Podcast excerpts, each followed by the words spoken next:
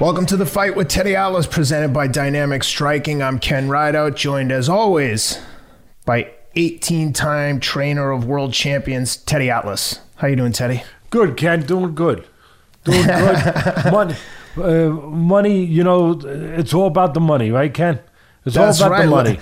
It's all about the money, baby. Baby, listen. If you listen to our podcast and you went to MyBookie, all right, you can make a larger swimming pool. You, you. I mean, for you, you could put another lane in your bowling alley, uh, right? What, whatever it is. But this this episode is it's about the money. It's about the money, man. Floyd Mayweather. He made no qualms about it. He was very honest about it. He said, if you're gonna go let me rob money, and you know, and it's uh, uh, you know, I don't have to have a gun, and you're not gonna arrest me for it. I'm gonna go get it. I'm gonna go get it. So we went and got some too. We went to MyBookie and we we bet on all the don'ts. We bet on the over. Everything that we told our great people, our great fans out there, uh, and and you know.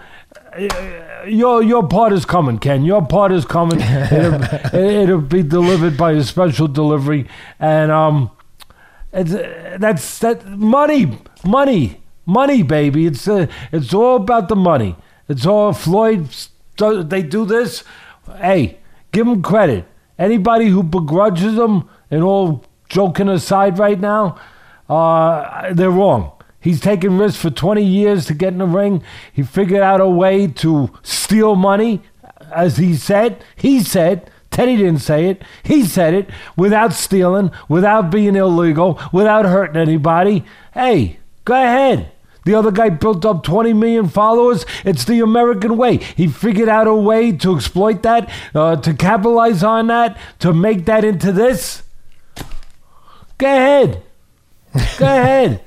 Why not? It's the people's choice. There's no gun put to their head, right?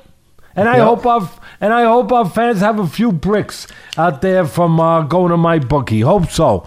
Uh, bet responsibly, by the way, responsibly. Okay. Oh man, I thought you were going to talk about the biggest story in boxing from the past two weeks. Nonito Donaire becomes the oldest bantamweight in the history by three Tremendous. years. What is and he, now you're talking about Yeah. the Floyd Mayweather sideshow. Well, you can Donaire. So so right. I mean, we'll get to that too. But Yeah, yeah, tremendous, yeah. just Uh, uh, tremendous. I'm gonna li- keep the people wanting more. Hopefully, I'm telling you about Donaire. That you know what that was? He was fighting an undefeated world champion Oubaali, right? But Yep. it was ready. When I say this, people are gonna say, "Whoa, what? What? What? Why is he saying it that way?" It was a. It was an amateur with a pro. That's what it was. A man and a boy. But it was an Yep. amateur. And people are going to say, but he had a world title. He was under. I don't care. He was an amateur with a pro. That's what it was. Hundred percent, and we'll get into it later. I was just going to tease you before you jumped into the money, man. I was going to tell you, Teddy, let's get right into it. The fans are clamoring. Biggest story in boxing. Nonito Donaire. But you beat me to the punch again. Money always wins. Well, uh, oh, oh. This week, this Yep. week, this week. Yep. Well, I'll tell you the uh, there was an awesome undercard fight on this uh, on this one. Um, Luis Arias put it on Jarrett Hurd. And one other Big thing I got to say, I can't help. I can't help it. that ain't crumpets, baby. okay. Uh, what'd you Let's think of uh, Luis Arias? He uh, he came to fight. He uh, took it to Jarrett Hurd. I, f- I thought it was most entertaining fight of the night. How'd you like it? Hey, I'm glad they got one fight, really. And I'm, you know, we're being honest. Uh, at least there was one fight on the, call, you know, one real fight, and it was terrific. It was terrific. Uh, the first thing that stood out to me was, and I wonder if it stood out to you, Ken, uh, and to the fans out there, but how enormous. I big, was just gonna say. Oh, I mean, yeah, he was like the glob. I mean, it was. I thought he was gonna eat the guy. I mean, it was like you. He was over him, like, uh, like, like engulfing him. I mean, I looked at it. I was like, whoa, these guys in the same weight class, and he. Give credit to both of them. They were tough all night, two warriors. But give credit to Arias. This big, bulky monster just kept coming and coming and coming. And I thought he was going to break him down after a while. And after a while, it looked like he might. Looked like he might. But no, Arias would always find a way, kind of like Arturo Gatti, the late great Arturo Gatti. Oh my God, what a cardiac kid, what an action kid he was. He was like an action hero. But he would always find a way to recover. You know, when you don't, when you thought it was done. And same thing here. Excuse me. Arias would keep finding a way to recover. And boy, oh boy, he reminded me. He reminded me of Rocky Lockridge. Uh, when Rocky Lock was back in the 70s, 80s, when he was world champion, uh, two division, I believe, junior lightweight and lightweight, he knocked out Roger Mayweather. Tremendous puncher, tremendous champion, tremendous fighter. Obviously, the uncle of Floyd Mayweather. But Rocky Lockridge had this he had this signature move, punch down, where he would, Ken, he would flurry downstairs, and then whop, the loop a right hand upstairs. Exactly what Arias was doing all night. All night. I mean, if the guy's going to stand straight up in front of you, why not? Why not? Accommodate him. Hit him on the freaking chin with a looping right hand. He's standing there. But boom, boom, boom, boom, downstairs, bop, upstairs. all night long. Reminded me of Rocky Lockridge. That was his signature punch. He knocked a lot of guys out with that. He knocked out um he knocked out Mayweather, Roger Mayweather with that. And just another thing I have to say when will boxing catch up a tiny bit with the other sports and use instant replay when it's available? I mean, that, that, Hundred percent. That purported knockdown that we saw wasn't a knockdown when it was rainy and he slipped late in the fight. That could have changed the whole fight. It didn't. It didn't, but it could have. Why not go to instant replay? Boxing. Why don't? It's an uh, easy fix. Yeah, it's so easy. And why the, the, commissions, these separate commissions that are out there, you know, we know we don't have a national czar, we don't have a national headquarters, a national commission, but these commissions, you're getting paid money. Uh, you can't think of that. I mean, I'll think of it for you. Do it, please. I mean, that again, that could have impacted the fight, but it was it was terrific. Would somebody teach Hurd, both of them, but would someone teach Hurd some defense, please? no, no. I was just going to ask you a serious question. Arias kept landing that overhand wild right, and Hurd kept his left hand down and his shoulder up, like trying to shoulder roll, and it kept hitting him every single round. At one point, at what point was he just going to keep his hand up instead See, of doing So you could do the shoulder thing? roll. Very good point. The shoulder roll, like Floyd used to do, and he did a little bit of, but the shoulder roll that Floyd did, you do with a straight right hand, and you make it disappear. Boom, boom. You make it do, boom, and, and it disappears over your shoulder, and you come back with a counter right. But a looping right hand is coming over top. Whole different ball game. Whole different ball game. You know, I mean, you know, I mean, if the if the rain is coming sideways, that's one thing. But when the rain's coming away, it normally comes straight down on top of your head. You need an umbrella. You know, you need something to stop the rain. So you got to get your head out of the way. You got to get your head out of that middle, out of that middle. And uh, nobody has taught him how. Nobody has taught him how to do that. Uh, both of them know how to behave like fighters and act like fighters and fight like fighters, but you would wish that some defense was taught to them, especially as we just said to Hurd. Uh, just that was one. That was the difference in a fight, I believe. That Arias was a little more dimensional. He was he was a little bit more versatile. He had options. He could move a little bit. Obviously, foot on the inside. He could pop you a little bit on the outside. Uh, a little more dimension to him. That Hurd was just a one dimension, just tough and coming forward and hoping to break you down. Uh, I just it was it was it was good to see a real fight. Um, it it really was I, I hope Arias, I'm happy for him. I hope, obviously, they parlay this into something uh, big for him. He deserves it. Uh, I'm, I'm concerned about Hurd, the punishment that he takes every fight, no matter who he fights. The punishment, you know, I still want to try to understand the commentators and the people involved with him when they were saying, yeah, our plan originally was to box. What, what do you mean? It was, some, and I'm not trying to be a wise guy now, but how do you think that has any what you do and did and you do all the time has any semblance to boxing? I mean, I, I, would like to learn. I would. I'd like to understand, have a little conversation with them and say, wait a minute, you came in here to box. at what point did you show me that? I mean, because I never saw any evidence of the ability to box uh, that that they're talking about. I, I, I don't know, and the commentators keep saying it. Well, he was going to box. Uh, uh, uh, where? When? I mean, in what county? In what state? In what time zone? I mean, in in in what world? Not in this world. I, I I never saw any ability to box. So, or he hasn't shown that. He's shown ability to be a tough son of a gun. But um, I I can't help it. When I saw the size of him, I I started thinking, and please, we say well, we say what we have to say here and believe to say, and that other people won't say, and I think that's hopefully part of the reason why we have such a big audience that keeps growing. And thank you for that, uh, really, all of you. But we we we say questions sometimes. I say, what would the public be asking if they were watching this that I need to answer or at least touch on? And I can't help it. I'm not. Again, I'm not trying to point any kind of. Uh, I'm not in any way point any blame towards him or or accuse him of anything. I'm I'm not. There's no evidence of that.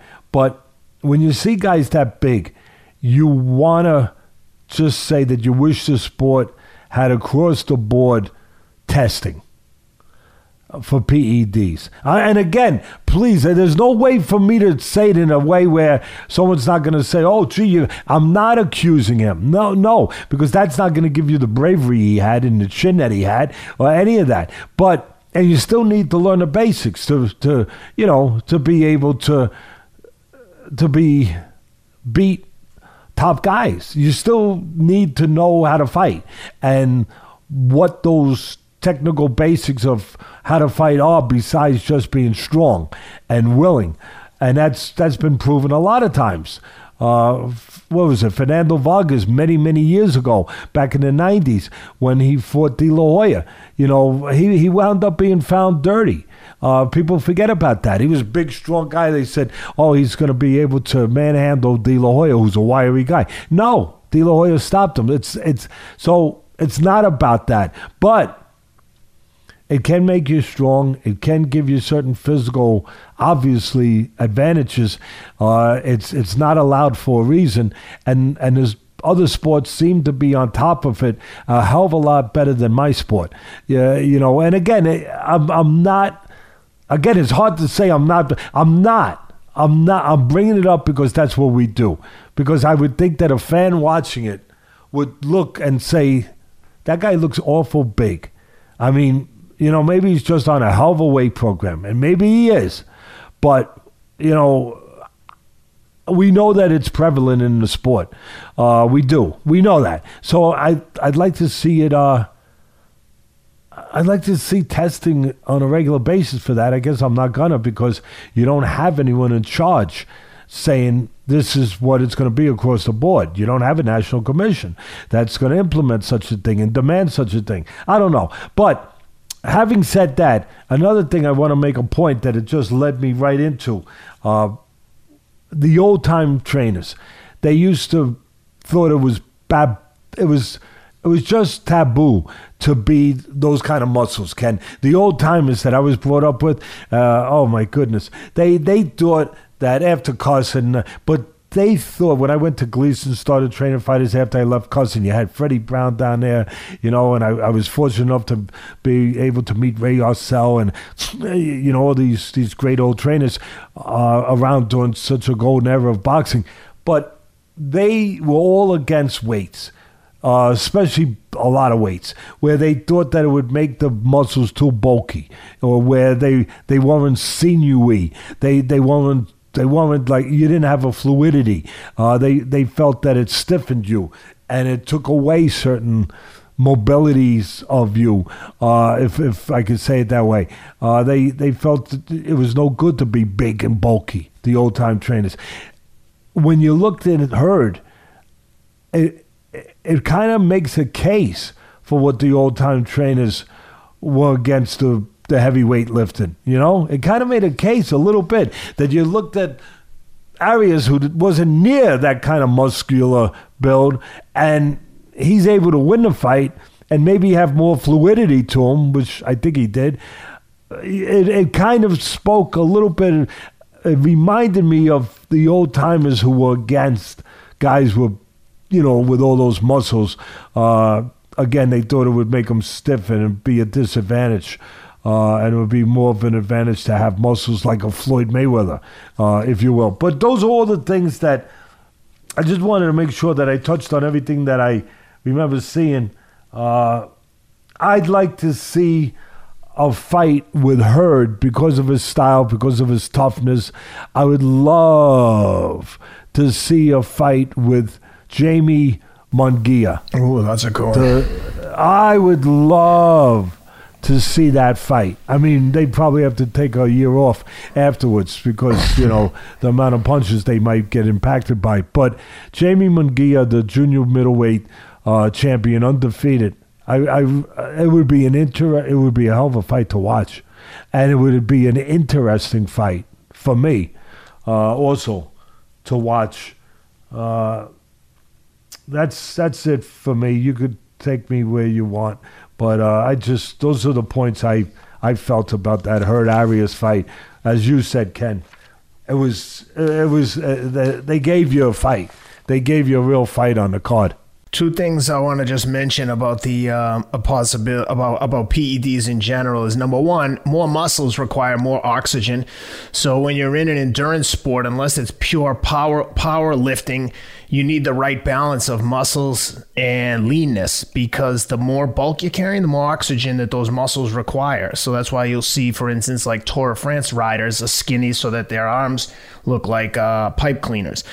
That's number one. Number two, until they have uh, biological passports and 365 testing, meaning round year round testing, you're never going to catch them. I mean, these are intelligence tests more than performance enhancing tests. And that leads us into the next fight, which was Badou Jack, supposed to be against Jean Pascal. But Jean Pascal, I mean, again, to get back to the PEDs, this is an intelligence test. To get caught for all the substances he was using, and by no means am I a performance enhancing expert, but I can tell you that the things he was using it doesn't make sense to me. Why he's like training like uh like he's an offensive lineman or something. Because the guys using them, giving them to him, they obviously are not experts on it. Exactly. Whoever's advising this guy should be like arrested because that was horrible advice. You shouldn't. You know you're getting tested. Like they're the. Uh, I could go on forever about this. Nevertheless, they Speaking of intelligence, I'm sorry. Uh, really, please pardon me for being, you know, for being a little. Uh, a little rude. I don't know. But if you're going to talk about intelligence and maybe lacking of it and getting caught, you got to, I mean, you got to throw the poster child baby in there, baby Miller. I mean, you got to. Same thing. Same thing. It's, it's like these guys don't believe they're going to get t- that the tests are real. You're getting tested. Why are you still taking it? How, how much money did he blow and how many times did he get found? I mean, every, every time. I mean, I, I mean, don't know. It seems like every time it's like, dude, you know there's a test coming. Why, if, if you are taking drugs, why, like, why would you do it knowing there's a test? It's like they don't believe that the test is real, or they have someone so stupid telling them what to do. Then shame on them for listening to these people. Nevertheless, Badou Jack gets in there with a last minute replacement. Dervin Colina, and it literally looked like they found poor Colina in the crowd. He just got battered, held on for dear life until he finally got stopped. But my God, it, what a one sided fight. It was far from entertaining. Hard to watch. Yeah, I mean, you had the good one with. It's like we give you one good one, we gotta take it back on the next one. you can't, you can't get two good ones. And I feel bad for Badou Jack because he, Jack just did what he had to do, so it's not a knock on him. No, uh, no, Pascal, no, he... but, but that but the Pascal fight to me was the highlight of the whole card, and obviously we didn't get that. So Badou Jack, congratulations, did what he had to do. Let's talk about the main event. Well, Floyd let me Mayweather. just say something about Colina and Jack. Sure, sure. Real quick. I mean, the first thing is, uh, well, I want to, I want to finish with Arias and and Hurd by saying it was so brutal that fight that at the end of it, it made me think about the end of the first Rocky movie when Creed said to Balboa, he says, "Ain't gonna be a rematch. Don't want one." I mean that that fit in there. That that line in in the movie there, that fit to real truth. You know, sometimes movie does kind of uh, showcase real life, and that line fit right there at the end of that fight. The two of them, uh, you know, ain't gonna be a rematch. Don't want one. I mean, the punishment that they both put on each other. Again, I just want to finish by saying they're two warriors, those guys. Now, as far as Jack and Colina, the first thing I want to say is it reminds you why I always say, we always talk about it doesn't matter what your record is, it matters who you fought, who you built that, who you got that record with. That's what matters. Doesn't matter, you could be 122 and 0. What matters is who did you become 122 and 0 with. Boy, I, I, I wouldn't want to see the guys that he that that he he wound up beating uh, to become 15 and 0 or whatever he was, 16 and 0, whatever it was.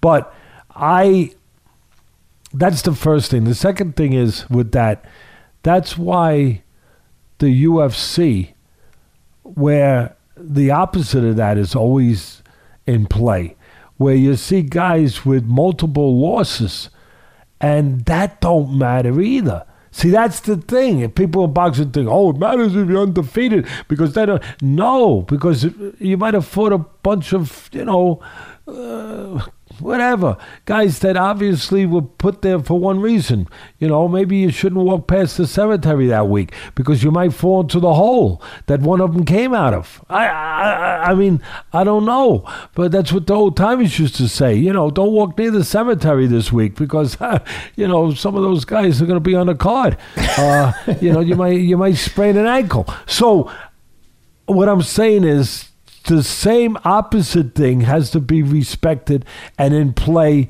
in the UFC. The record don't matter, and it does matter. Where it don't matter is it don't matter that they got multiple losses. What does matter is that they fought guys that they learned from, that they got forged with, that they became fighters that can now beat top fighters and undefeated fighters. So I want to say that the only thing I'll finish on the analysis, I try to do that on all the fights, even if it was a wasn't a great fight, is that the body language of Colina early on kind of suggested what was going to happen later, that he didn't want to be there.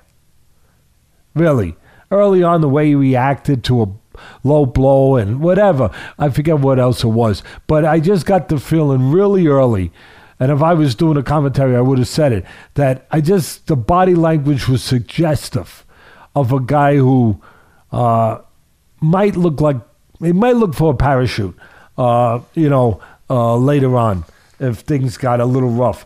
And Jack gave him good reason to kind of look to parachute out of there. You know, he, he he did what he needed to do. Yep. Well, let's talk about the main event. What'd you think?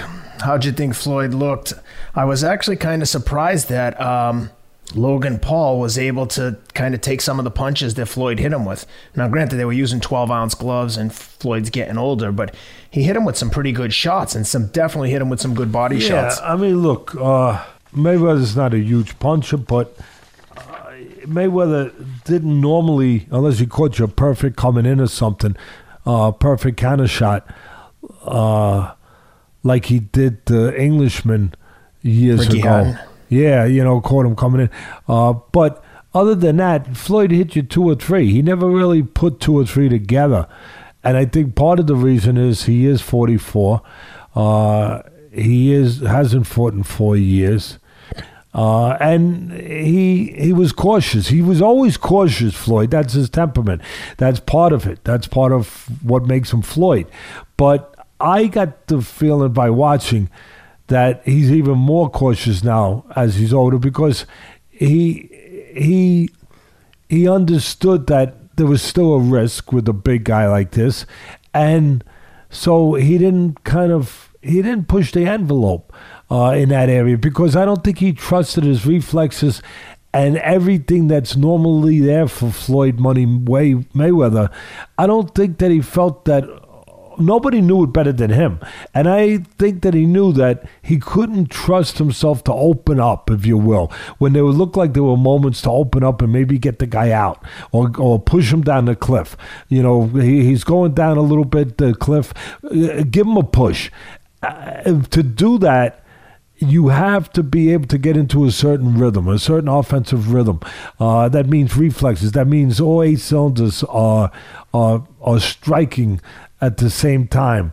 You're hitting on all cylinders like a well, you know, a well-made engine in a car. And I, I think that the driver of that car knew exactly what the engine could deal with and what the engine could be asked to deal with and asked to be pushed to. And he didn't push it to that uh, because he was cautious, because he was concerned. Uh, you're supposed to be concerned if you're smart. And I think he was concerned at this point that to do the things that he would have done five years ago, six years ago, uh, would have taken something that's not there anymore. Uh, and Floyd doesn't take uncalculated risks. He doesn't. He he he, he doesn't. And that, that's what makes Floyd Floyd. You know, uh, he, he's a pitcher in, in a baseball game. He's never going to give you that pitch over the plate. He's just not going to give it to you. He'll walk you. He'll walk you if he has to, but he ain't giving you that freaking pitch over the plate uh, to b- blow you away because that's not his game. He's going to hit the corners. He's going to change the speed. You know, he's going to he's going to disarm you. He's going to remove the bat from you. And this was very similar. Listen, we take our medicine very well when we're wrong. And we're, we're right. We don't overdo it. A little bit. I mean, a little bit. This might be. Well, I was going to say might that be you overdoing basically. it. Like, You- it might be overdoing na- it a little bit. You hit the nail right on the head. You described perfectly what would happen. And then Floyd actually told us what he was going to do too rob us. 50 bucks Yeah. at a time and legalize No, bank he was robbery. very honest. He was very honest about it, and we were on a button because I remember there was like three points I made. One, the obvious: forty-four years old hasn't fought in four years. Please remember that. The other was, this isn't Floyd Mayweather anymore. It's not. I mean, uh, it's just you know how much of him is left, but it's not Floyd Mayweather anymore. Uh, it's not. I mean, it's just you know part of the physics of of grown old and and not being active. Uh, the reality. It's just the reality. But people don't care about reality when they want to be entertained. I get that.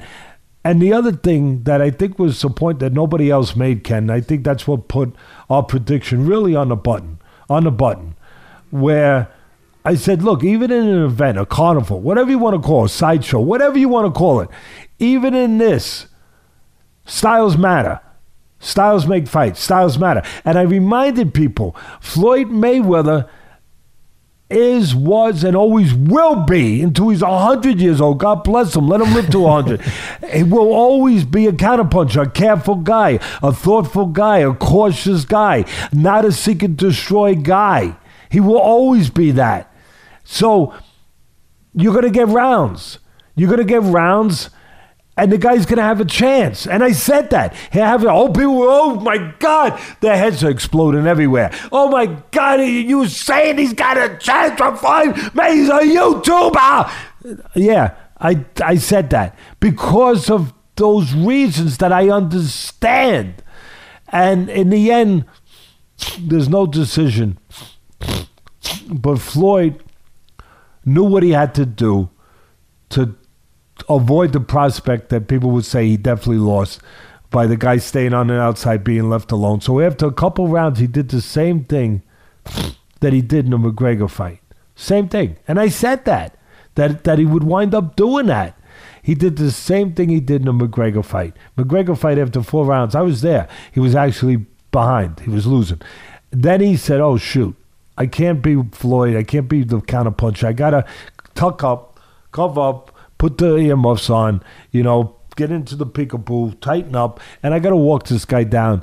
and break him down and take him into my world, or the world of boxing, the the cauldron, the furnace of of feeling pressure and what it can do to people. It breaks pipes, it can break people. I got to go and do that, and it's not my style, but I have to do it now. And he did it with McGregor, and he got to him. You know, it was a longer fight, um, but he got to him, and that's exactly what he did this time. Instead of waiting four rounds, he did it after a few couple rounds. He saw the same thing. He saw the same thing, and he said, "Oh shoot, all right, this is what I got to do. And he did. He started walking them down and, and breaking them down a little bit. And there were opportunities when he was doing that, instead of hitting him with one, to hit him with two, three. And I think he would have got him out maybe. We would have seen really the behavior of Paul. Hey, listen, I give Paul credit. He behaved okay. But we really would have seen it tested to the utmost, to a higher level, if he started really, if Floyd started saying, okay, I'm going to hit him with three, four not not just one. And I'm not going to let them tie me up. I'm going to take a step back and keep the rhythm of the offense going. But that takes risks. That takes reflexes. That takes the old Floyd. That takes the old Floyd. So he wasn't able to do that. Um, I give again. I want to make it very clear. I give Paul credit for training, uh, getting in shape, uh, learning the basics. I give him credit for taking advantage, uh, building up a 20 million views or whatever the heck that stuff is called, uh, followers, and and then capitalizing on it. It's the American way. He was smart. Uh, he was able to capitalize. He found a way to do it uh, without really without hurting anybody. It's your choice to give the money.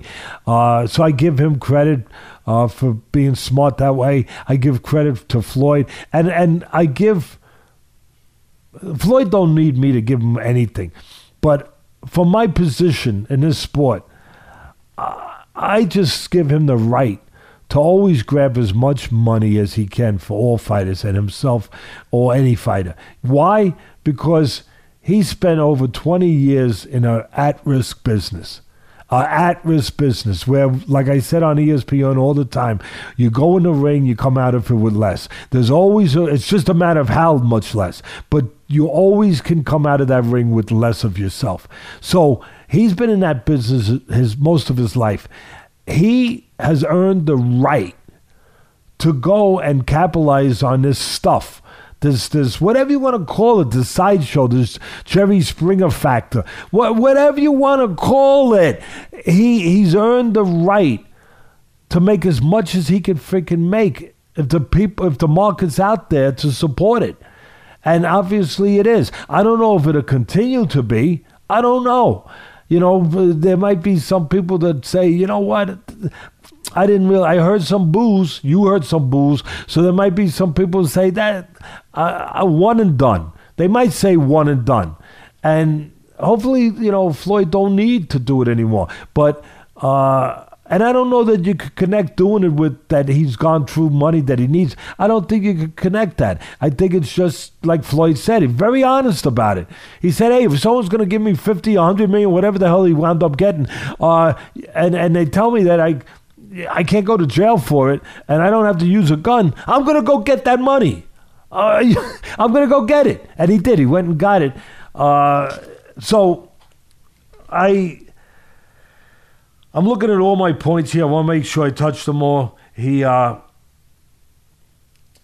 Paul wins too, because he gets paid uh, whatever 10 million 20 million whatever the hell the numbers are i guess the numbers will come out um, I, I don't know how the pay per view, if Rob got the pay per view numbers yet, uh, what it did, but I'm, I'm sure. I have a like feeling it, you're not going to see honest pay per view numbers ever. Did, yeah, well, maybe not, but I think it did good numbers.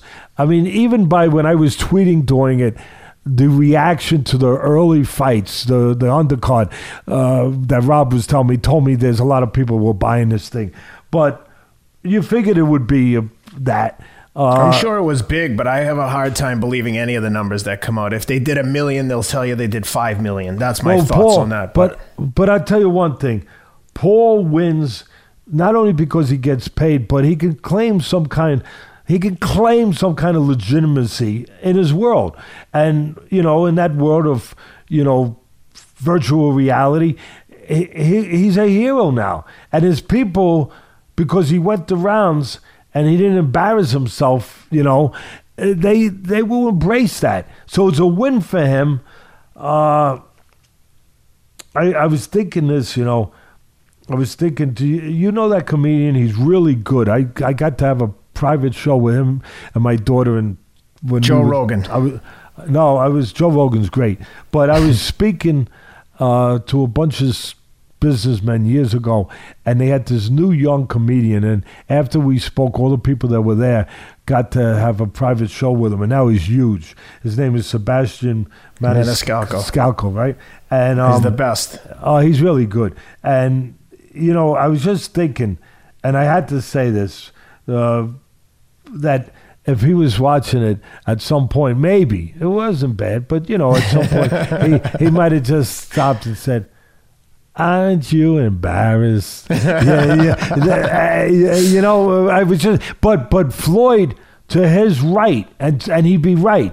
Floyd would would turn right back to him and say, "No, embarrassed with what? Making fifty million to a hundred million, whatever the hell the numbers.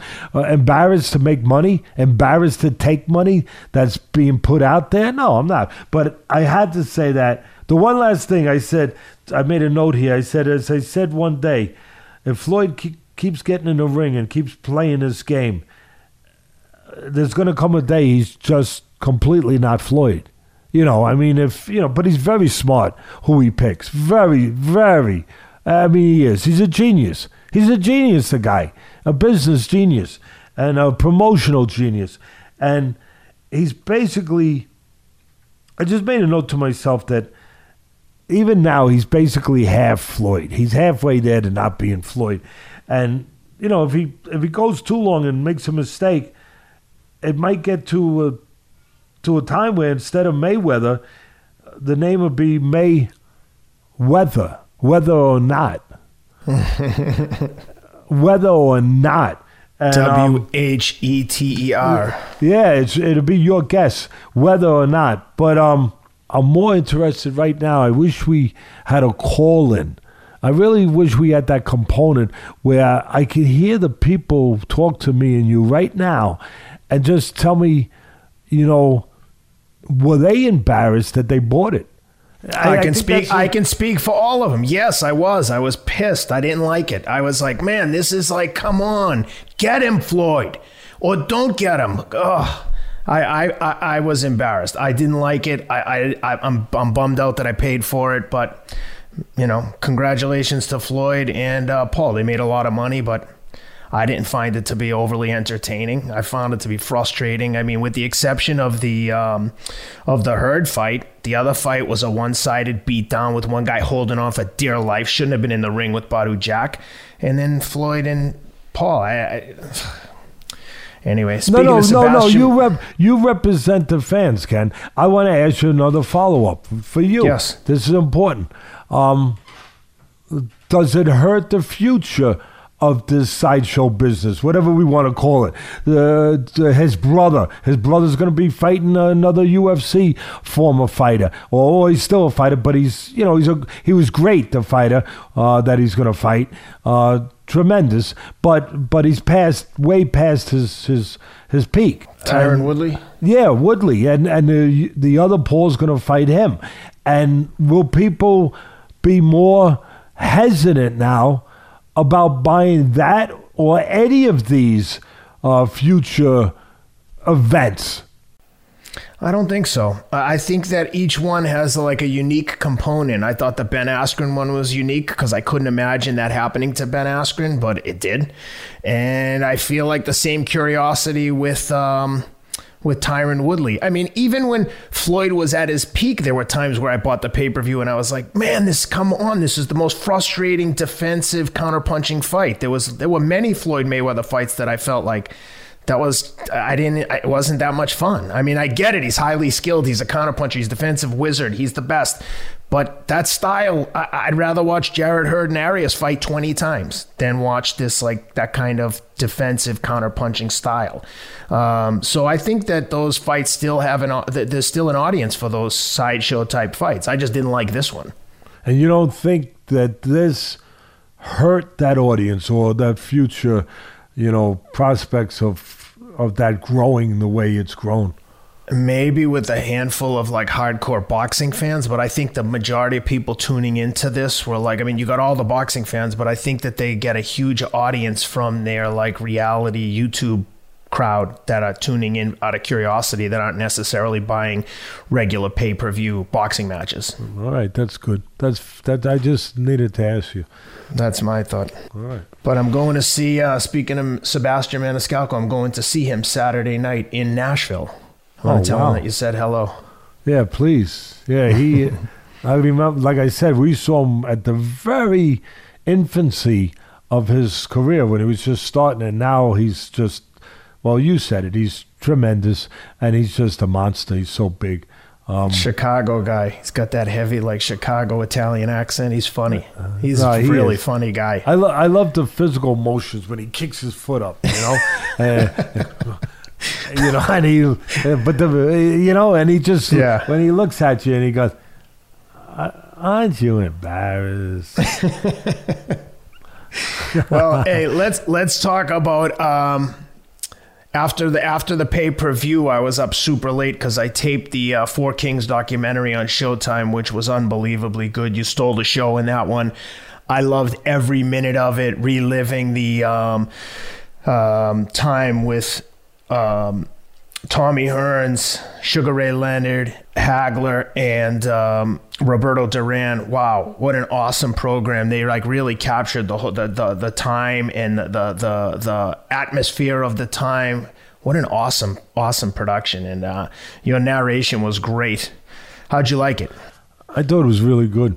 I thought it was really, really well done, and I thought that there was some irony there, some real like ironic things going on.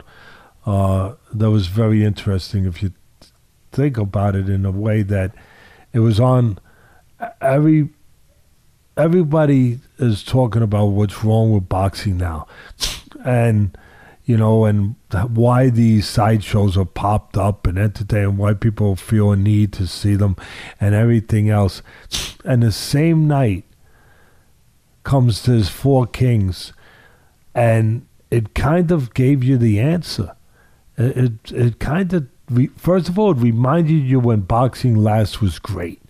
Back in the 80s and why? Well you had the great fighters great talent. We have some real talented fighters today obviously but these were great fighters and they were all fighting each other and it was on network tv where everybody could see it. It wasn't pay-per-view. And so you had all of those stars line up to make it you know so great. And it kind of it kind of reminded you and told you what's wrong with boxing today that you don't have the best fighting each other that you have these promoters that won't allow it. We've talked about this you know to to nausea right? So I, I won't go into it too much but i mean you got these you know these power brokers three or four or five of them that control their little realm and they they get paid by the network so that's what makes them healthy. That's what makes them you know powerful. And they just protect their stable fighters on that in that network. Every once in a while they sub out and they go and cross the street and they fight. So because they have to. They they're mandated to. They don't have enough guys to continue to fill the cards on their network. So they have to do that. But for the big, big fights, you know, uh, just one, the poster child right now would be Spence and Crawford. Uh, It's it's not getting made, and welterweights, and it's it's not getting made uh, because of what I'm talking about. Because different promoters own the different, control the different fighters, and they're not going to allow them to fight each other if they don't have control, unless it becomes s- the magnitude of it becomes so enormous, like it did with Pacquiao and Mayweather, that you have no choice. So, so you're never going to have what you had in the '80s. So, again, it reminded you of when boxing was at its best and why people loved it. How great it was. How great. Oh my God. How special it was. And it, it just kind of poked you in the ribs a little bit to say, hey, this is the blueprint to fix it today. This is what's wrong with today. This is why you have these sideshow. And almost the point, and I'm not going to put all of it on this, Ken, but I'm going to say a little bit, and I want your reaction, really, as a fan, how, how you react to what I'm about to say. it almost also gave a reason, a, a, a little bit of a reason to why maybe, not completely. I know a lot of it's because of the direction the world has gone and social media and what's available and the options that are out there. I know that's part that's a big part of it. That's most of it. But how much of it could be laid to blame on that the promoters will not give the fans what they want?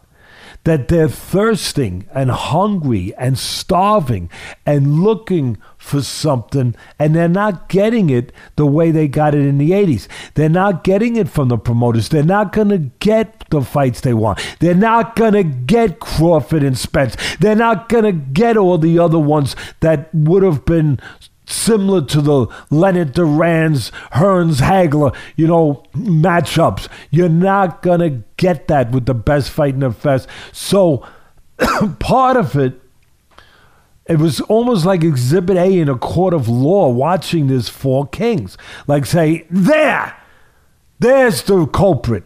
There, here's the reason why boxing is in a less of a state than it should be. Why the UFC is surpassing it with numbers when it comes to regular shows. I'm not talking about if you put Canelo with a great fight or if you put Fury with, with you know, with um, with um, Joshua. I'm not talking about that. That's a different universe. But on the fights, week to week, regular fights, UFC is starting to blow boxing out of the water with the numbers and the growth that it's showing.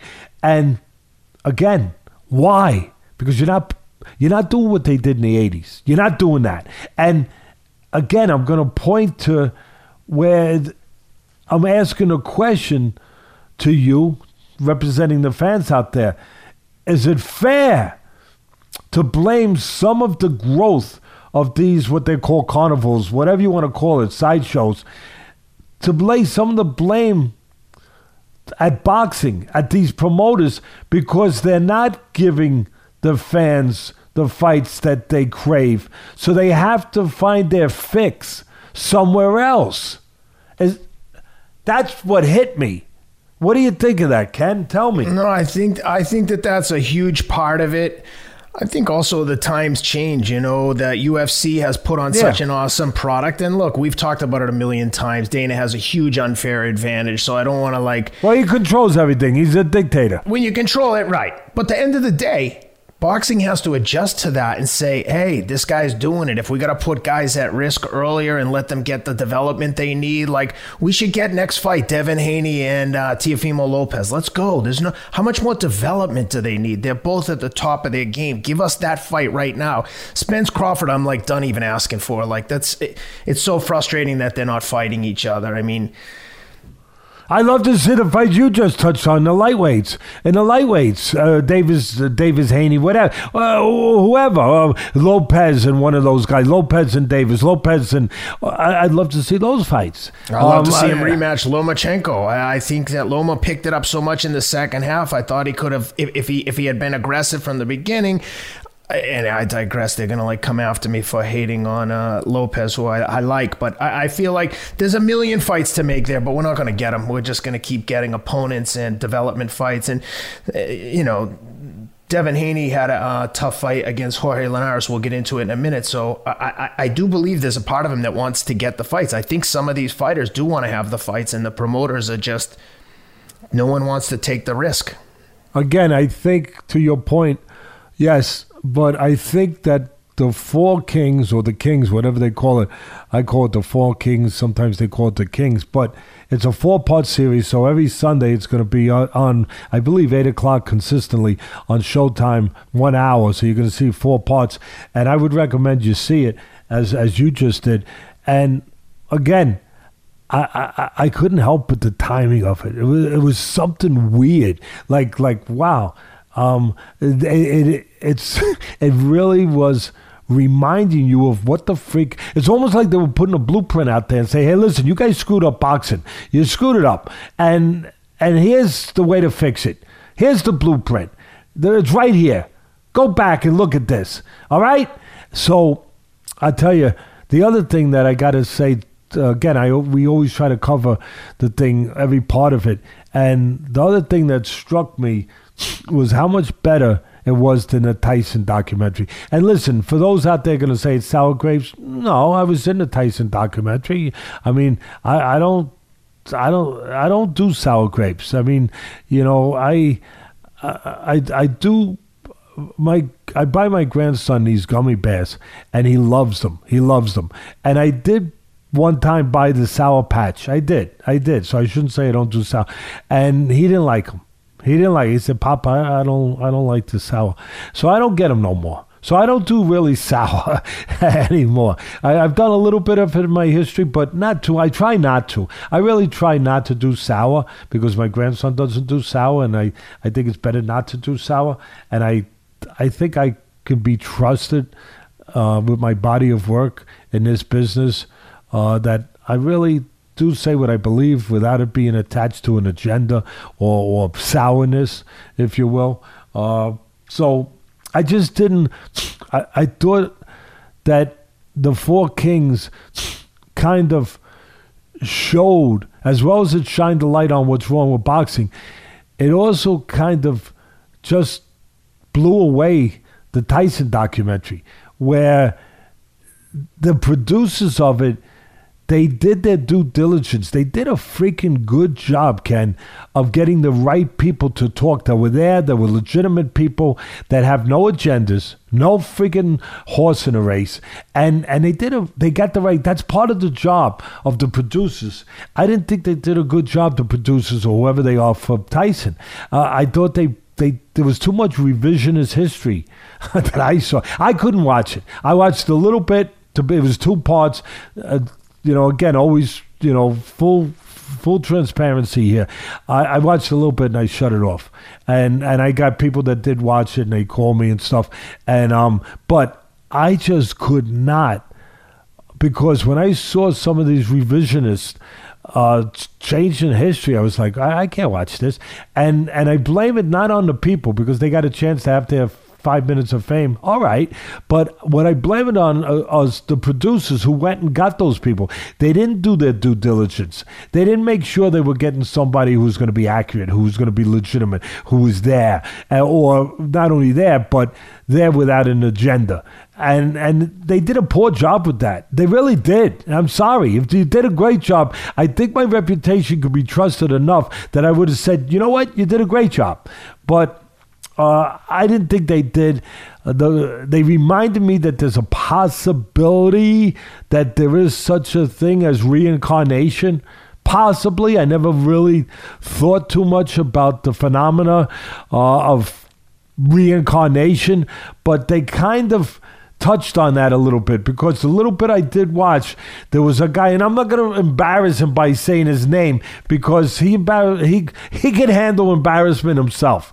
You know what I mean? He could do that himself. I, I I'm not going to do that. I mean, and say uh, all I'm going to, but what I am going to do is say that, wow.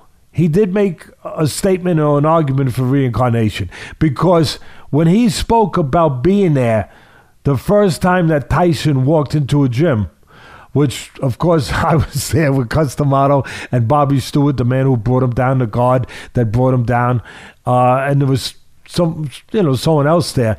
But this guy that talked so passionately about it, unless his reincarnation, he came back as somebody else, he wasn't there. Uh, so no so, shame. Uh, so I'm just saying. So the producers, guess what? You screwed up a little bit. You, you screwed up a little bit, a little bit, a little bit. Like De Niro said in that movie Goodfellas, he insulted him a little bit. he insulted him a little bit there.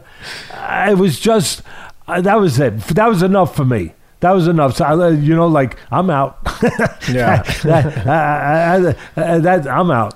So. um but the Four Kings, it was it was great, and, and you know what? boy, they did a good job of cutting it and all the cinematics to it. And oh my God, the footage is there. You know, I mean, they got the footage. You talk about having a treasure trove. Wow, they have a treasure trove, but they're using it the right way and they're using the right people to to lead you and to take you down that trail, that journey.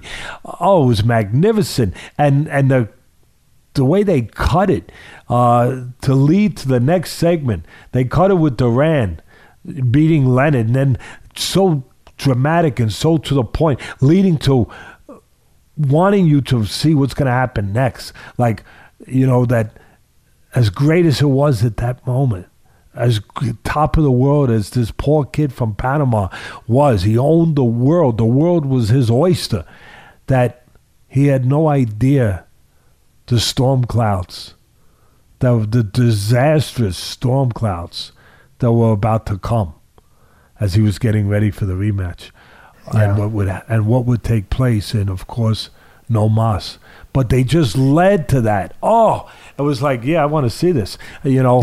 and uh, man, I, I, I think it's just, uh, it's very well done, and I'll be looking to see the rest of them, and hopefully people will enjoy it and remember that time. Remember that time, the '80s. You know, it was it was a hell of a time, Ken. It really was. You had to you had the best fighting the best, and then even in the light heavyweights, that later on that uh, I don't know if it was the 80s or the 90s, but later on you had Matthew Saad Muhammad. It's a whole different thing now. But I'm just saying, oh, you had him fighting Yaqui Lopez and uh, Jerry the Bull Martin, and then later Qawi. Uh, oh, he, I mean, he's fighting all these. T- and what a what a action fighter, Saad, tough action fighter Saad Muhammad was, and he's Matthew Saad Muhammad, and he's fighting. Uh, you know, he's fighting all these guys, uh, and oh, uh, all these top light heavyweights just in and out on ABC, on whatever network it was, on a regular basis. Wow, it was a it was a hell of a time to be a boxing fan. Yep. Well, we talked about, we touched on the lightweight division and we mentioned uh, Devin Haney um, two weeks ago. We were off last week. We uh, pre recorded the uh, Mayweather preview. But Devin Haney uh, beat Jorge Linares in a unanimous decision. But Jorge Linares put a scare into him at the end of the 10th round, had him really on Queer Street, like stiff legs, wobbling back to his corner. Credit to Devin Haney, though. He kept it together. I mean, he hung on and did what he had to do to get through the last two rounds. But Thank God that happened in the at the end of the tenth and not in the fifth or sixth because he did not look good the last two rounds. Hung on for dear life, and um, you know Jorge Linares is far from his prime, but. I thought it was a good step up fight for Devin Haney. Uh, the confusion with the WBC. I mean, WBC, they've got uh, Teofimo has a belt, Devin Haney has a belt. It's just, uh, what, what's the point? Uh, you know, and, and it, it, just creates confusion. You know, people are claiming Teal's the unified champ, but Devin Haney has the legitimate belt too. They elevated him when they made Loma the uh, franchise champ or whatever cockamamie name they have for it. But um, anyway, what'd you think of that one? Yeah, listen, Linares, 35 years old. Um, and Haney, what, 22, 23, very, uh, very young. 22 years old. 22, wow, wow, wow, wow. Uh, listen, going into the fight, Linares 46 and 5 was his record. All five losses, he was stopped. Um, I know there were cuts in some of them, but his only loss where he's not stopped uh, is Haney. So it, it, speaks a little bit. And this is a Linares who's moved up in weight classes to a naturally bigger Haney. So it does speak that Haney, as terrific as he is, with so many in so many areas, uh, boxing skill wise, technique. Uh, he's he's not a big banger.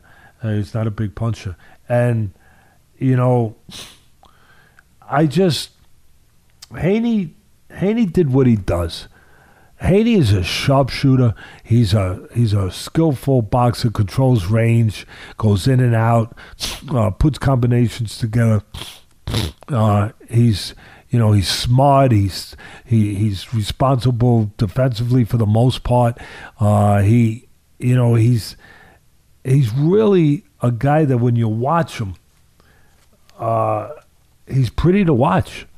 He, he's if you said, "Hey, this is what I want," if you took a young fighter and you said, "Look, I want you to be a master technician, a master boxer in that ring," you might show him a Haney fight.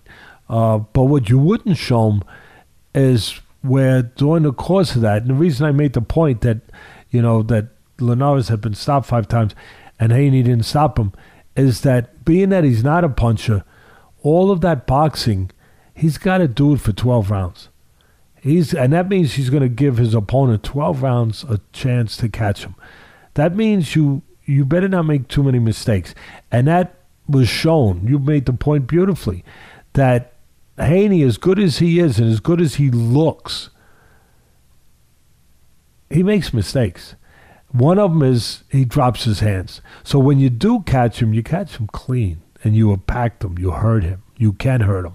He and the other thing he does wrong, he pulls back from punches, and you can time him if you punch behind him. You know, he'll, he'll pull his head back, and he'll get away with it uh, sometimes. And he also, you know, the commentators drive me nuts sometimes because they're saying, "Oh, he's sitting in a pocket, bang, bang, bang, he's getting hit." That's not sitting in a pocket. That's sitting in no man's land. You have to understand the difference. I know that becomes a popular term because it becomes a catchphrase. They hear it, so they say it. But do you understand what the freak you're saying? Do you? Maybe not. Because maybe I could explain it to you. Because in the pocket means you're in close enough where you're safe. Where you're getting hit, you're not in a pocket. Where you are is you're in no man's land. That's where you are. You're not in enough, you're not out enough. You're in freaking no man's land. You gotta know distance. You gotta be all the way out, all the way in. Much like life. Much like life, where we say be in or be out. Same freaking thing. And being in no man's land is not being in the pocket. And sometimes he'll pose and hang out a little bit, a little bit, and forget his range. And he'll be in no man's land and he could get nailed. That's dangerous, obviously. So, where a great body of work for the night can go down the tube, can get flushed right down the toilet. So, I, I want he he has such a good look to it. You know what I mean, Ken? He does. He's Yeah. got that look. It's kind of like seeing that that that shiny car that pulls up and it's polished and it's got a look to it. Yeah, oh man, I, I don't know if it's the fastest car on the block or the best car on the block, but it's got the look that it is, and that's what Haney has. He's got the look, but we look beyond that, and I'm not knocking him. I think people know that already. Haney would know that. First of all, he's a class act. After the fight, the way he talks, the way he handles himself, he's a class act. He's a guy you'd be proud to have your son. He, I mean, he's a he, he's a classy guy, and he's a good, solid boxer. Sharp combos, defense is good for the most part, as I said. Technically solid. Um, I mean, he he handled a guy for the most part who was slower, who was right in front of him, who he was going to be able to show his stuff with. But to the credit of Linares, he made it a good fight because even though he was slower, because Haney has good hand speed, even though he was slower, he used his experience to do the one thing I always talk about to try to time Haney. See, Ken, timing can beat speed, it can negate speed. You can time a guy as he's throwing at the right spot. You don't have to be as fast.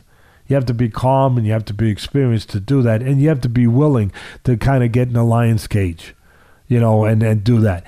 And Linares, I give him all the credit in the world. He was looking at time him all night. And he caught him a couple times. He missed him, just missed him a few times. But he was looking to punch at the right time and make up for his lack of speed or the speed disparity that was obviously there. The other thing is he finally caught him in the 10th round, I think it was, as you said. He finally caught him. And he caught him again because of a mistake. Because for as good as Haney is, he drops his hands. So when you catch him, you catch him clean. And he does something that I don't know if he realized what he's doing. He stops over on the right side. You don't stop on the right side because you're still in the path to the right hand that's over here. So you don't stop there. You go back over here and you stop on the left side if you're an orthodox fighter. You stop here where you're outside the right hand. He stopped over here on the right side. And that's a you're in the lane of you're in the punching lane. It's like stopping your car in the middle of the highway. You don't do that. you you get off the friggin' road, and and so he, that's got to be corrected. But if he had his hand up, he would have it would have been blocked instead of getting caught the way he did. And he got caught and he got hurt. And he's and he's it's fortunate that it happened at the end of the round. You made that point. It's fortunate that it happened at the end of the round because he was hurt. He was hurt. Bad. It was staggering. Uh, he was hurt. But I just look at the top guys. I want to see him fight the top. I don't want to see him fight these. Again, a good fight below Linares, but a guy who's 35, a guy who, you know, who's already kind of, uh, if you're going to be honest about it, I mean, he's he's always lost at this level, really, at that next level. I mean, as good as he's been a champion and everything, when he's fought those guys, he's come up a little short. I mean, it was terrific with Lomachenko. He dropped him, but then Lomachenko stopped him. But he's come up short, Ken, uh, at that level. I don't want to see Haney. I already know that he can outspeed guys and he can outmaneuver guys. I don't want to see him with these guys anymore. It's kind of like we're talking about the problem with boxing now, Ken, where where the promoters just keep them with their own guys and they do musical chairs, whatever, but they don't go outside. I, I, I don't. I want to see Haney with one of the top guys now, whether it's Lopez, whether it's Tank Davis, or or whether it's Ryan um, Garcia. yeah, well, Ryan, we don't know what's going on. That was that was kind of interesting to see him the other night. And meanwhile, he's canceled fights. We, you know, you heard the the, the you heard the that he put out there about mentally, you know, mental stuff going on and um, emotional mental stuff and kind of wanted his privacy pulled out of a fight. And it made you wonder is he okay? Because we were concerned. Everyone should be concerned. Is he okay? Is he mentally okay? Is he emotionally okay?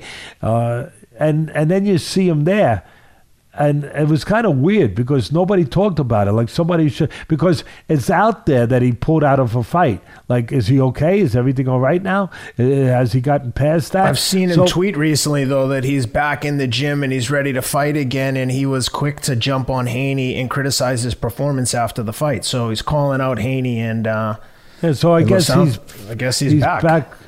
And listen, and, and thank God. But um, so you put Garcia in there, you put you put Davis in there. Uh, you want to see him with, with somebody, Lopez Davis. Uh, who's the other one? Uh, the- You got Loma, Teofimo, Yeah, uh, was, uh, Devin Haney. Uh, what's Shakur Stevens? What's his weight? No, he's a little heavy. I think he's 140. But you again, you want to see him in there. For me, I want to see him in there with one of those guys now. And if he's in there, if he's in there with with a Davis or a Lopez or you know um, one of those guys, you gotta the way that I broke down his fight and watched his fight, it's gonna go. He's gonna have to go 12 rounds because of what we just pointed out that he's not a huge puncher. That's 12 rounds for these guys who are big punchers. I mean, these guys know what they're doing. Like Davis is more than just a walking guy. He can counter punch. He knows what the frig he's doing. And Lopez is the same. So you better know what you're doing if you beat Lomachenko. So he fights one of those guys, Ken. It's going to be 12 rounds that he can't make a mistake. Because if he makes a mistake with any of those guys I just mentioned, he's he's he's very likely going to pay for it. Uh, pay for it because they're going to nail him and they're going to follow up. And when they nail him, they're going to nail him with a harder shot uh, than Linares did. Uh, you know, and Linares caught him good. So I'm, I'm I'd like I'm tired of seeing again. He's got that good look. He's always going to have that polished look. He's always going to say make you say, "Hey, this is the way you do it," you know. But I don't want to see him do it with those guys no more. I've seen it. I've been there, done that. I, w- I want to see him with one of these guys that, if he makes a mistake, uh, something happen. I want to see if he can get through. I want to see if, you know, it's kind of like when they give you the, uh, they give you that, that coat. Someone buys you a raincoat. They say it's rainproof. I want to go out in the rain and see if it's really rainproof. I, I, you know what I mean? I want, I Yeah. want to see if it works. Does this thing work? Does the stuff pelt off? Hey, that's cool. Wow, that's mm-hmm. nice. I, I want to see if it works. I, I want to see now if Haney, if if that boxing, the stuff he does, that's great. Does it work with these top guys? I know it works with these other guys that are a little bit beneath, but does it work with the top guys? And the final thing I'm going to say about Haney, he's one dimensional. As good as he is, people are going to probably at first say, "Oh, uh, really? I didn't think that because he he boxes and he's so sensational looking. But yeah, he is because everything he does is in front of you, back and forth, back and forth. He doesn't really give you angles. My suggestion would be every once in a while give an angle. You know, instead of going back and forth, go to the side, left side, right side, just to mix it up a little, to make yourself a little less one dimensional. That's that's the one thing I noticed uh, with breaking them down that you know that you get add. Besides keeping your hands up uh, when you move your head, because when you do get caught, hey, you're gonna get caught clean, and he did, and he did. Well, one other one other fight I wanted to touch on. Um, we mentioned it earlier. Nonito Donaire becomes the oldest bantamweight champion ever by over three years. 38 years old. Stopped uh, Nordine Oubaali, uh, undefeated WBC champion. Nonito Donaire looked awesome. Uh, I think he's carrying tremendous confidence after giving uh, Inoue all he could handle, breaking his orbital bone. Love to see Nonito Donaire getting some more fights in at this stage of the game. It's uh, all gravy for him at this point. Um, no one would have faulted him from walking away after the uh, Inoue fight, and now he's back and he's the WBC champion. What'd you think? Congratulations, bravo, bravo, bravo. Really, you know, like George Foreman said, uh, age is just a number. George Foreman proved that. You know, uh, wow, experience is so important talent, all that. Yes, experience, experience. Soon, as soon as I saw it, the first thing was I had to see it again. We always full, full transparency. I I had to watch the replay of it, and uh, you guys got it for me. Rob got it for me on YouTube, and uh, the announcer I, I forget his name, but the the guy that was doing the commentator, I should say, uh, was doing the commentating. I, I think it was a guy Flores that he was a ring announcer for us uh, when we were doing Friday night fights years ago, and and and other fights too. But he, was a ring announcer. I I don't know that. Oh, I don't know. I mean, his voice is okay, but it was just I, I was I was hearing some punches that were being landed, but they were being landed in that I didn't see getting landed, and they were being landed by the wrong guy. That was being told to me. So I'm like, wait a minute. If you're gonna do this, um, you, you got to have a little, be a little better than that. Just a little better in, in those spots, maybe. Uh, just because you were the guy announcing who's in the blue corner and who's in the red corner, that don't mean that you have the expertise yet. Really.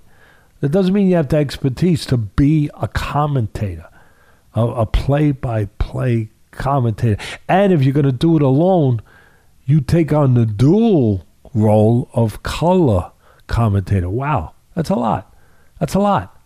And I don't know. I, I, I turned the sound off. I, I turned it off. No, he didn't sound bad, but I was like, I'm getting confused. I could confuse myself, Ken. I don't need someone else telling me a left's landing when it's a right. I'm already confused. I'm, I'm mixed up already, Ken. So I was just like, here, let me turn it off. Maybe I'll get through this a little better. And so I'm watching it, and it took me about one minute to evaluate what I was seeing. I was seeing an amateur with a pro. I was seeing one guy in Oubaali who was throwing fast punches, quick punches, but he was running at a almost not frenzied, but almost frenzied. He was running too fast. He was move, He was running too fast, and he was throwing punches from too far away. He was shadow boxing. I'm watching him, saying, "Wait a minute." These punches aren't even landing, and it's not that Donaire has to make a miss. They're just coming short because he's throwing them from the wrong range. He's just throwing. He's just throwing. I had one guy just throw. I know he's a world champion. I know he was undefeated. I get it. He had his a belt. Okay, his pants won't fall down. All right, he's got a belt. But people are going to say, "Daddy, how can you say he had a belt?" Yeah, I know. I, I, we went over that already. And he's throwing from too far away, and he, and I'm watching this other guy, Donaire, and he's calm in his world, and he's just waiting. He's looking, and he's just looking for spots. Spots that he knows this guy who's thrown from too far away, that's just throwing punches, that's throwing punches maybe he shouldn't throw sometimes, is going to give him a spot, is going to give him an opportunity, it's going to give him a window. And bang! He's going to he's going to take it. And I saw that immediately. I think he finally, I think he caught him in the fourth round, whatever it was. But I'm watching him say, wow, wow. Look at this. Look at the contrast. One guy, he's the champion, supposed to be whatever, but he's thrown from too far away. He's running on kinetic energy a little bit. And the other guy is just waiting for his moment as if he was, I could almost read him telepathically. I could really, I felt like I know what's in his mind. I know what he's thinking. He's thinking, you're moving too much. You're doing all this. I'm just going to zero in on you and I'm going to nail you. I ain't worried about all these punches. I ain't worried about a decision. I'm going to nail you and I'm going to hurt you. I'm going to knock you out. And that's exactly what he did. He only threw when it was time to throw. He only threw when he was in position and balance to throw. And his eyes, his eyes, his vision. We talk about vision. That's vision. Seeing things, seeing what's in front of you. And he saw the openings. He saw that when Oubaali would throw, he would pull his hand away a little bit and he would leave a little bit of an opening, a little bit of daylight. And he got in position just to bomb, just watching him, just watching him, Ken, moving him into position like playing chess, just moving him where he wanted to move him, just looking for his moment. And then he saw, boom, left hook, boom, bang, hurt him. He knew he was going to do that. I knew he was going to do that.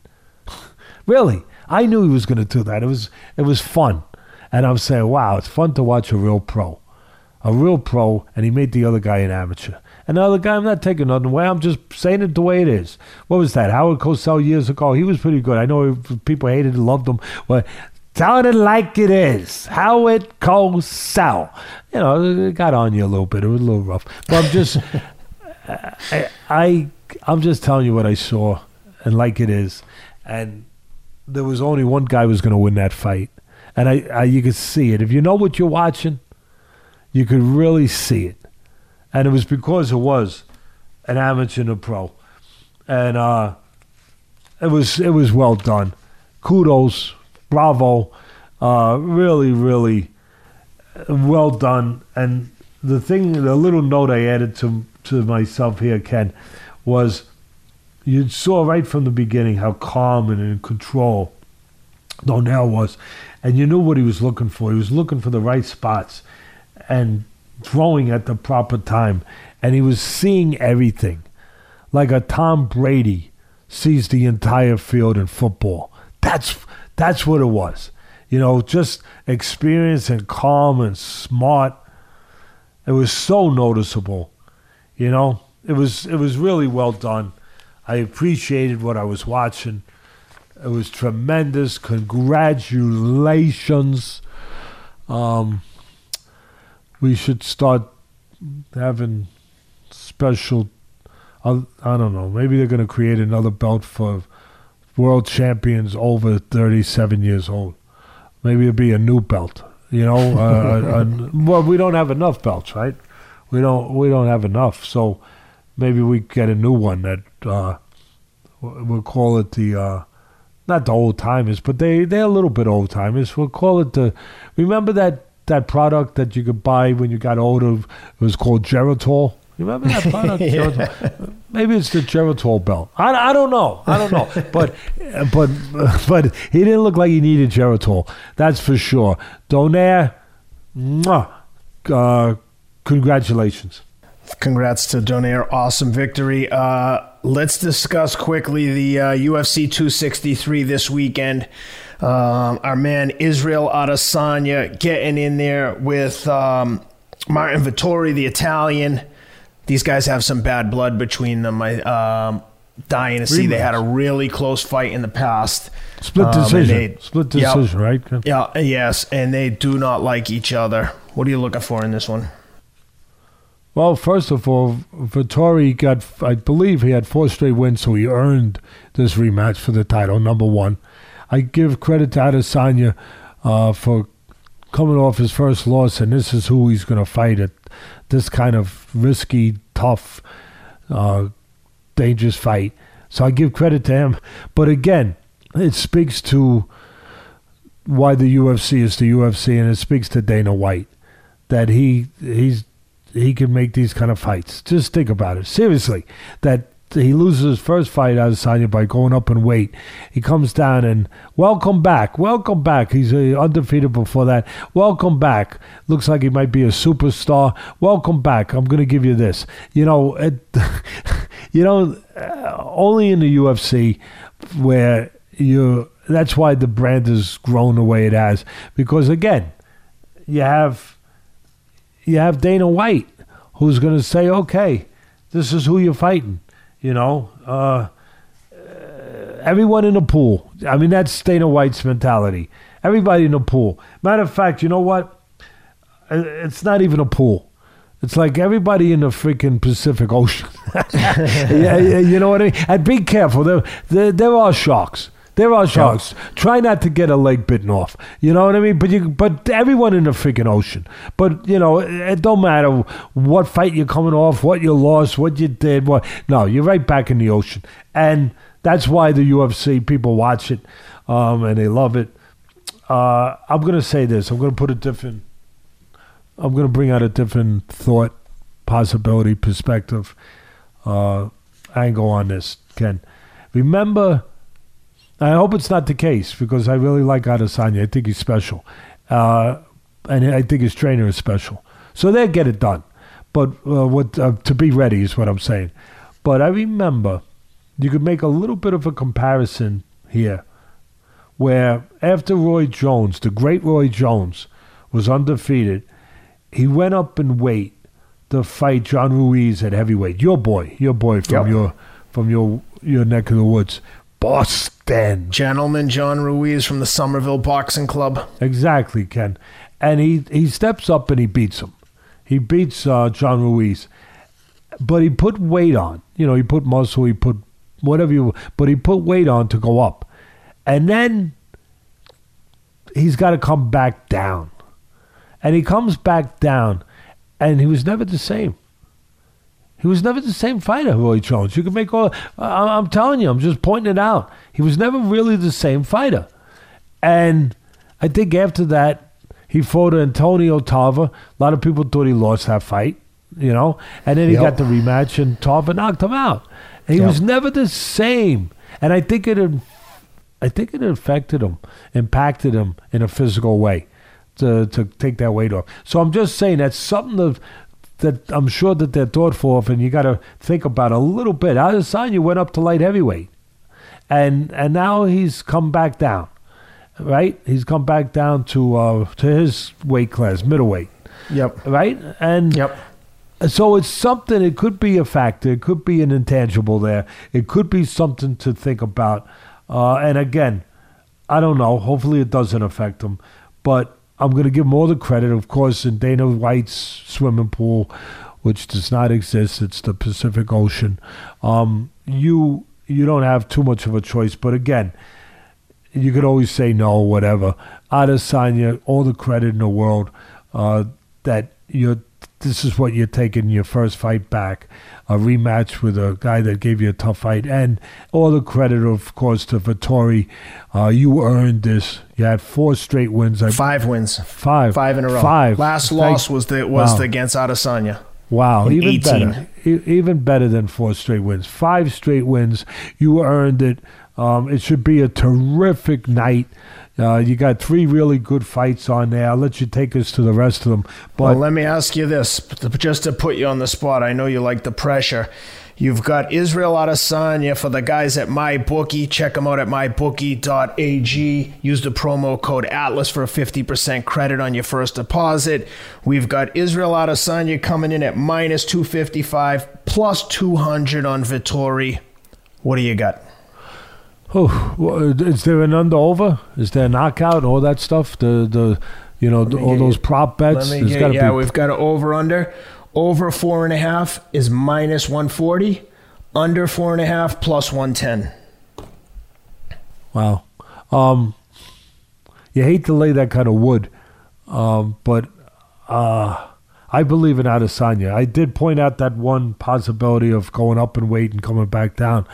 But that aside, if I'm going to think he's going to be the same, uh, I'm, I'm, I believe Adesanya is special. I think his talent is special. His instincts are special.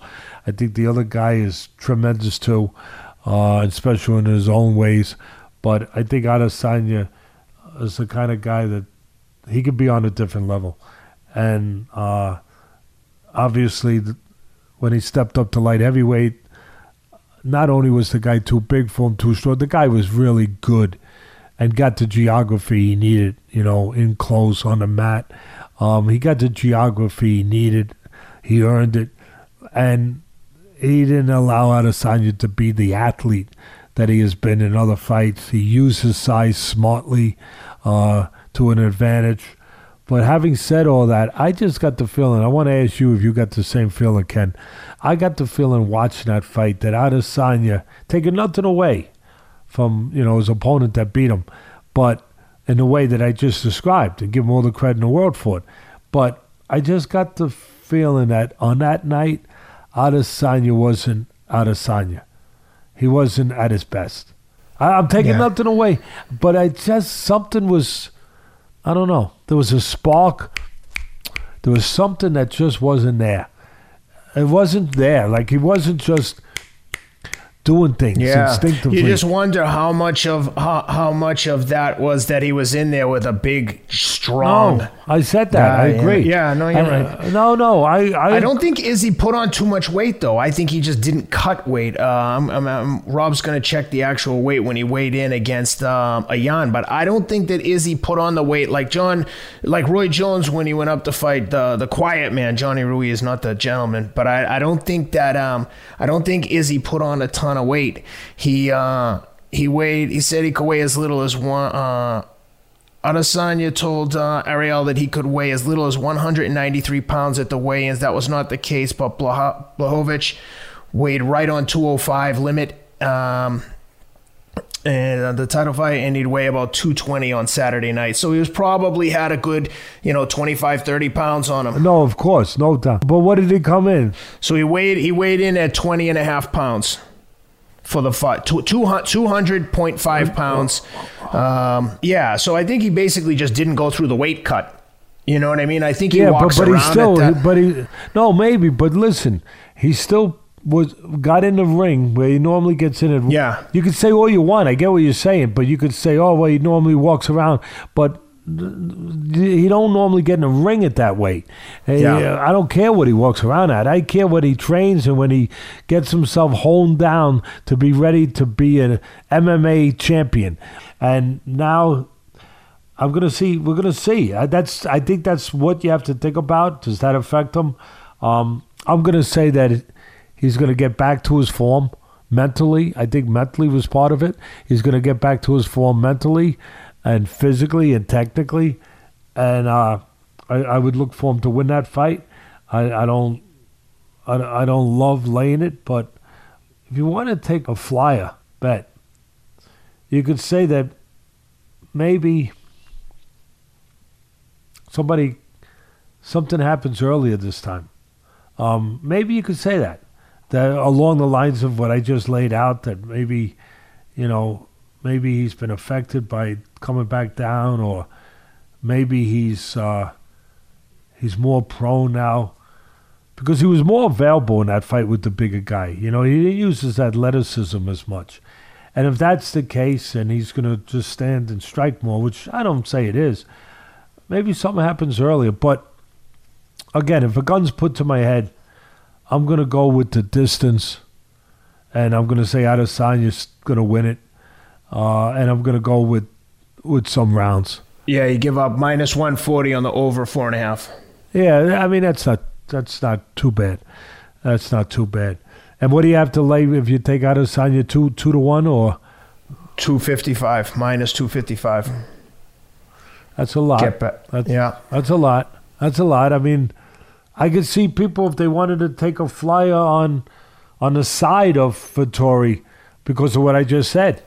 Yeah. I, I, I, I could see for that price, for that price. Yep. If it's even money, I'm not taking a flyer.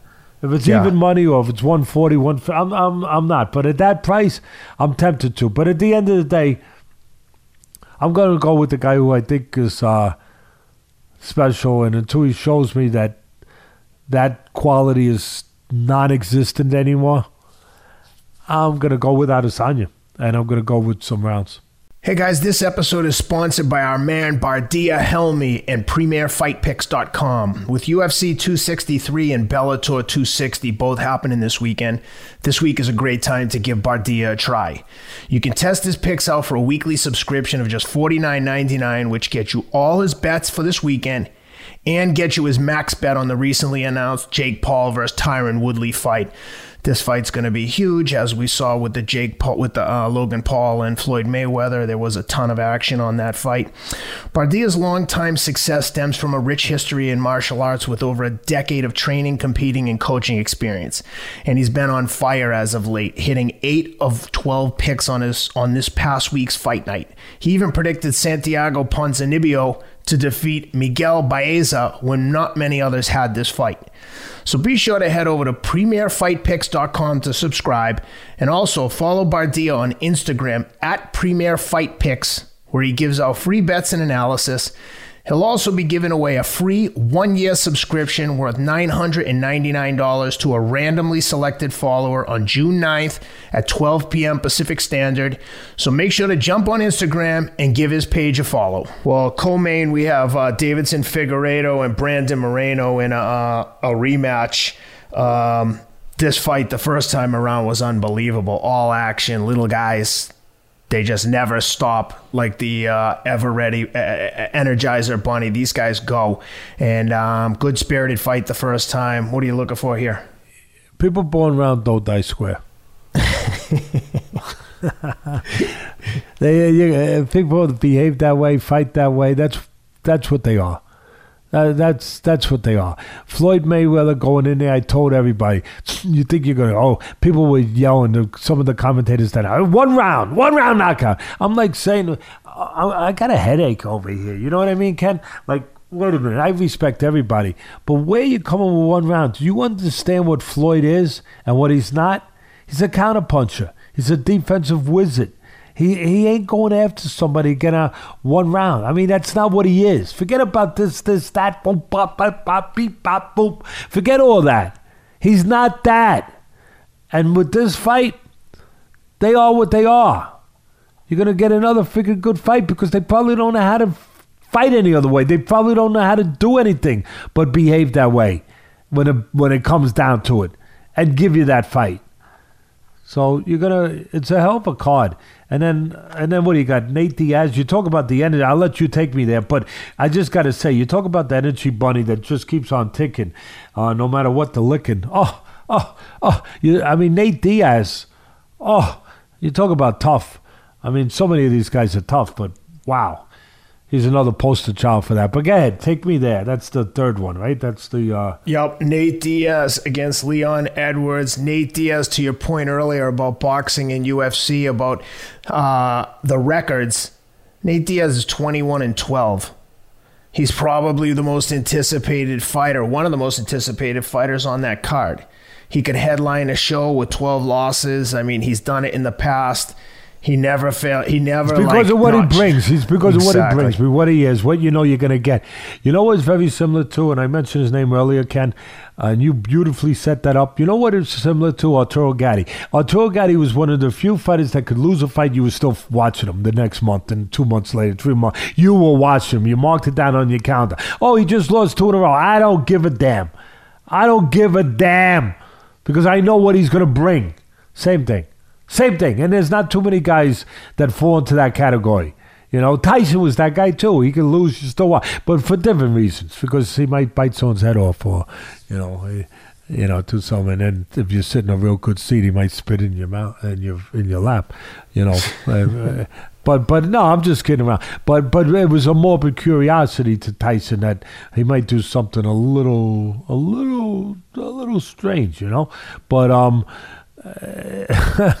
but Gatti, you knew, you knew what you were getting no matter what. And I think it's the same thing with Nate Diaz. You know what you're getting, the behavior. This warrior, this this samurai, this this savage, as my son compliments these football players that you know that he's with, uh, with the Raiders as, in his position as assistant director of scouting. Uh, You know, Raiders, baby, Raiders, baby. Let's not sleep on the Raiders.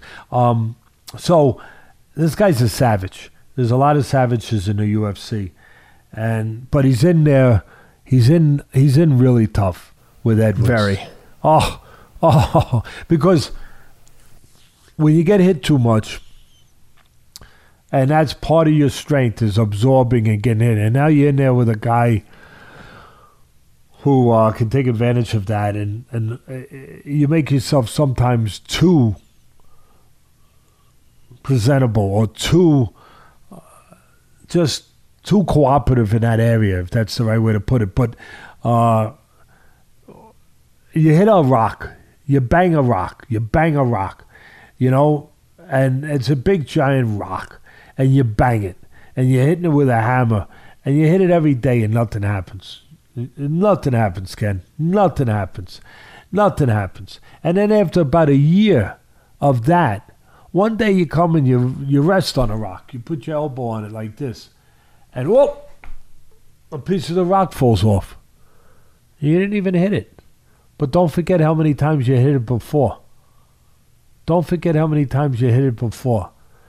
Nate Diaz is, oh, he's a savage. He's a hell of a man. And but you'll wonder when that, when the Rock has had enough. You just wonder. That's all. I'm not counting him out because of his character, because of what's in here. So you can't count that out. And he's been off for a while. And you know what? Everyone says that's a disadvantage because he's been inactive and he's older now and he's like he could be the rock. I get it. But you know what? I've seen it. When you get a, let a guy that falls into that category of taking a lot of punishment, you let them rest. Sometimes they get a little rejuvenated. Sometimes they get a little rejuvenated. So it's it's a hell of a card. I mean, it's going to be tough. It's going to be a tough. Uh, it's going to be a tough one for him, no doubt about it. Rocky Edwards, eighteen and eighteen and three, coming off eight wins in a row. How you like the line on this one? Plus three eighty five on Diaz, minus five sixty on Rocky Edwards. That's a huge disparity for a UFC fight of this caliber. You very rarely see a line that big. I probably, I'm not laying the five whatever to 60 or whatever it is. Yeah. I'm not laying that, but um, maybe I take a little, maybe I take a peanut on on Diaz to just because of what I said, maybe, but maybe I leave it alone to be honest, and I look at the props. Uh, what are the props for knockouts, distance, over, under, all that stuff? The over under on that one is uh, four and a half rounds minus 115 under even money at four and a half, minus one fifteen for both. Over under four and a half. I might take a shot on the under. I agree. But uh mybookie.ag's got all the lines. I'm sure they'll have all the prop bets ready to go for UFC 263. Again, use promo code Atlas for 50% deposit, 50% credit on your first deposit. Don't um, use up all your winnings because you got a lot of winnings there from the Mayweather Paul that we gave you. So, so don't just use a little of it. Use a little of it. Save some. Don't use it all. conservative. There's some huge fights coming up this summer. We're gonna have uh, we're, we're gonna be busy. We've got some fight plans to put together. We got Spence and Pacquiao. We got a Fury and Wilder rematch. There's a bunch of good ones in the pipeline. So uh, and of course we got uh, our man Dustin Poirier in with Conor McGregor on July 10th in Vegas. I'm going yeah. to that fight with Rob. I'm excited. It's gonna no, be a good one. Try not to distract Dustin before like just before it's about. Please, please Never. Never. control yourself, God. You know, hey Dustin, yeah, I'm here. I'm here. hey, listen. Remember, control that range, that distance. Don't stay at the end of his left hand. All right. Okay. All right, Dustin. Come on. Can you hear me? I'm going to be calling throughout the fight. I'm going to be giving you some instructions. Make sure you're listening. Okay? Move your head. Move your head. Control that range. Don't let them counter you. Don't walk into any traps, all right? Okay. You know, come on, you know, loosen up. Me, Don't stand there. They call me Angelo Dundee at the fights. Thank God you're here. That's well, great. this was fun, Teddy. Thanks so much for doing it. Appreciate everyone for tuning in. We'll be back with you next week. Lots of good action coming up, like we said. Thanks for the time.